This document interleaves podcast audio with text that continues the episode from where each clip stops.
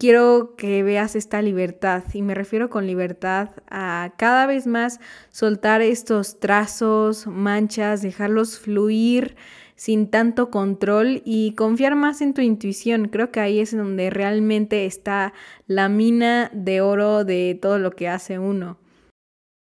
Hola, soy Andrea H. Paulín y esto es Mancharte, un podcast donde se platica de lo que nos apasiona, el arte. Desde ilustradores, fotógrafos, pintores, escritores y más nos contarán sus tips, caminos y visiones que han desafiado para seguir salpicando a más gente con su arte y así inspirarte a que tú comiences a mancharte con todas tus locuras. Hola, espero que el día de hoy te encuentres bien. Pues quiero compartirte hoy cómo el arte nos da esa libertad de ser quien uno es realmente. Nosotros nacemos siendo puros, y me refiero puros porque somos al principio pues nuestra mejor esencia y llegamos al mundo siendo 100% nosotros mismos, nuestro verdadero ser.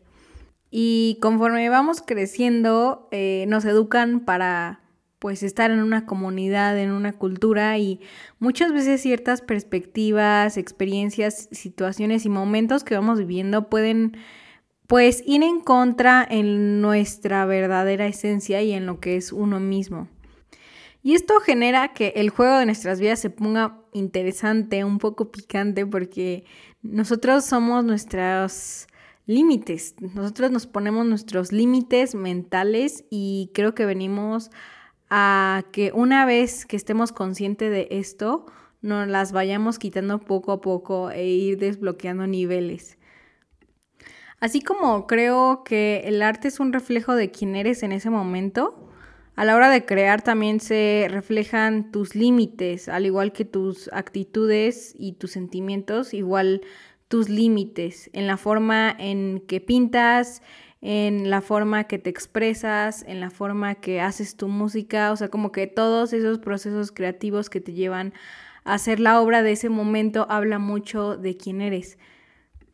Por ejemplo, en mi caso, tengo que admitir que a veces yo tiendo a buscar la perfección, pero antes de verdad mucho más, o sea, el miedo al fracaso era inmenso y el arte me ha ayudado mucho en eso.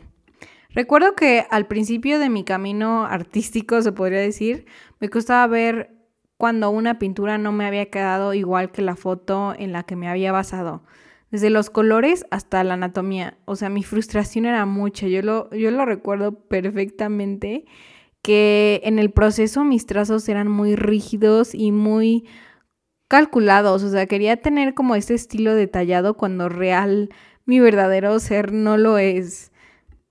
Y era chistoso porque justo en ese momento, pues sí, o sea, mi vida era así. Mi vida estaba llena de control. Entonces era como un reflejo, y desde el momento en que vi que al empezar una obra el lienzo blanco representaba para mí este miedo al fracaso, sabía que debía de continuar y seguir pintando por mí. Me prometí enfrentar este límite y expandirlo un poco más con cada obra que hiciera, el soltarme un poco más y pues confiar más en mi intuición y en mis trazos. Y si no quería utilizar ese color, no lo utilizaba. O si quería hacer algo extra, aunque no me gustara al final, yo sabía que era cuestión de práctica y de ir más y apegarme más y quitarme esos límites que no me hacían ser yo. Por eso creo que el crear arte es una forma de combatir tus demonios o frustraciones. En todas las obras que hago hasta la fecha, a veces tiendo a volver a sentir este miedo al error. Sé que ya es parte de mí y es más bien saber cuándo hacerle caso y cuándo no, porque el miedo siempre te va a acompañar a lo que quieras hacer, y en lo que puedo hablar, que es en el arte, creo yo que cada obra que uno termina es un paso más hacia esta libertad de quién es uno realmente. Te quitas este peso de encima porque estás enfrentando otra cosa que tú tienes dentro que no te permite ser 100% tú. Y sé que no soy la única que se ha sentido así o se siente así en cuanto al arte.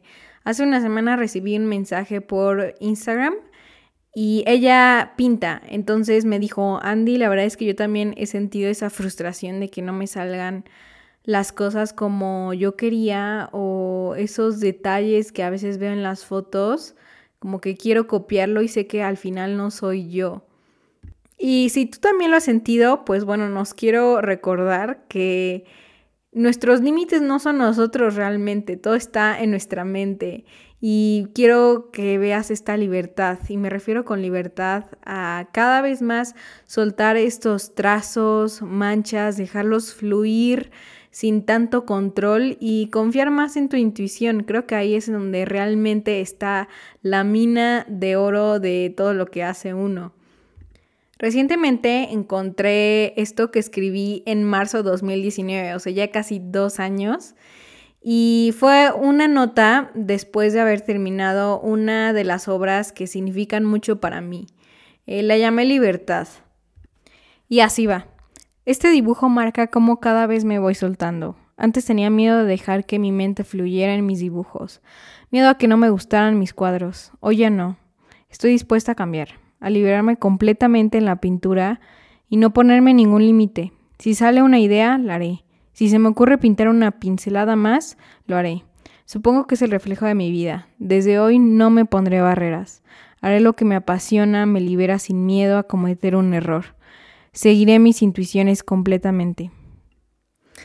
Lo que quiero que te quedes con este mensaje es que al final el arte es un reflejo, o bueno, es una representación de lo que eres en ese momento. A la hora que estás creando, es una manera de enfrentar todo lo que eres y ver qué quieres dejar atrás y qué quieres que se quede.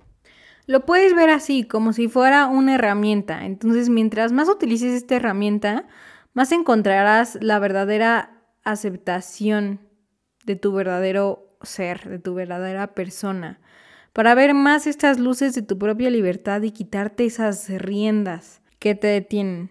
Así que te invito a que tu próxima creación, sea cual sea, la hagas sin ponerle tanto caso a ese miedo. Sé que va a estar ahí, pero trata de liberarte cada vez lo máximo que puedas y el salirte un poco más de tus casillas y expandir más tu libertad para que puedas pasar cada vez más a estos próximos niveles del juego. Muchísimas gracias por haber escuchado hasta el final de este episodio. Por favor, compárteselo a alguien para que estas manchas creativas se sigan esparciendo y seamos más en esta comunidad artística. Además, no se te olvide decirme tu opinión en @manchartepodcast en Instagram. Te veo a la próxima.